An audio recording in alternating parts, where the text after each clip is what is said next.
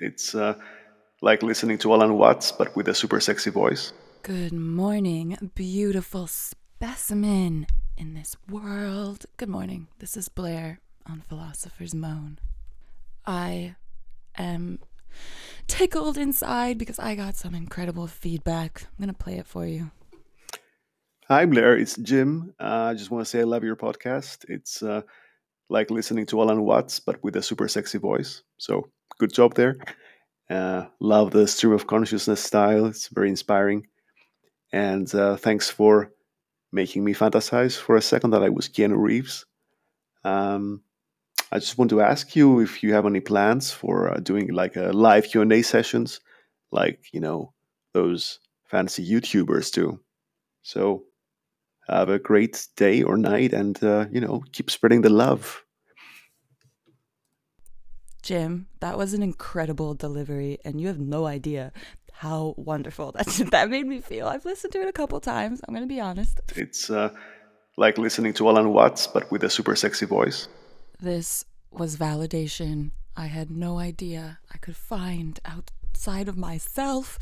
That's like like some weird little fantasy voice in my head. It's like, wouldn't that be so cool if I could be like Alan Watts? And there, you said it, Jim. Now I feel really, really cool. it's all your fault. So, Jim gets what he wants. We're gonna have to curate a live Q and A. Step one in that process is you guys have to have questions Send me all the questions, any questions. I need all of them because I do not want to be in a position where I'm going to have to make up some questions because there's only a few. I want loads of questions. So many questions to question. A quest for questions.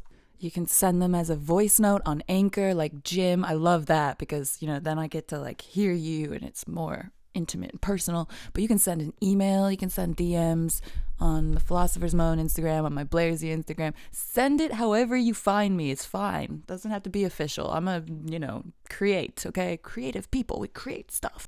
I'm just gonna hoard the questions till there's like a good amount. Also, I'm coming up with the best way for some guest appearances. That's, you know, gonna be really cool when we get there, figuring out the best way to do it and who the best guests are. Mm. So actually, maybe if any anyone listening to this is very interested in being on a Philosopher's Moan episode, we could talk about how we could make that happen. It could be fun. I hope you have a great day and follow in Jim's footsteps because he is spreading love. I am feeling it. And uh, yeah, let's just love stuff more. Okay, bye. Keep spreading the love.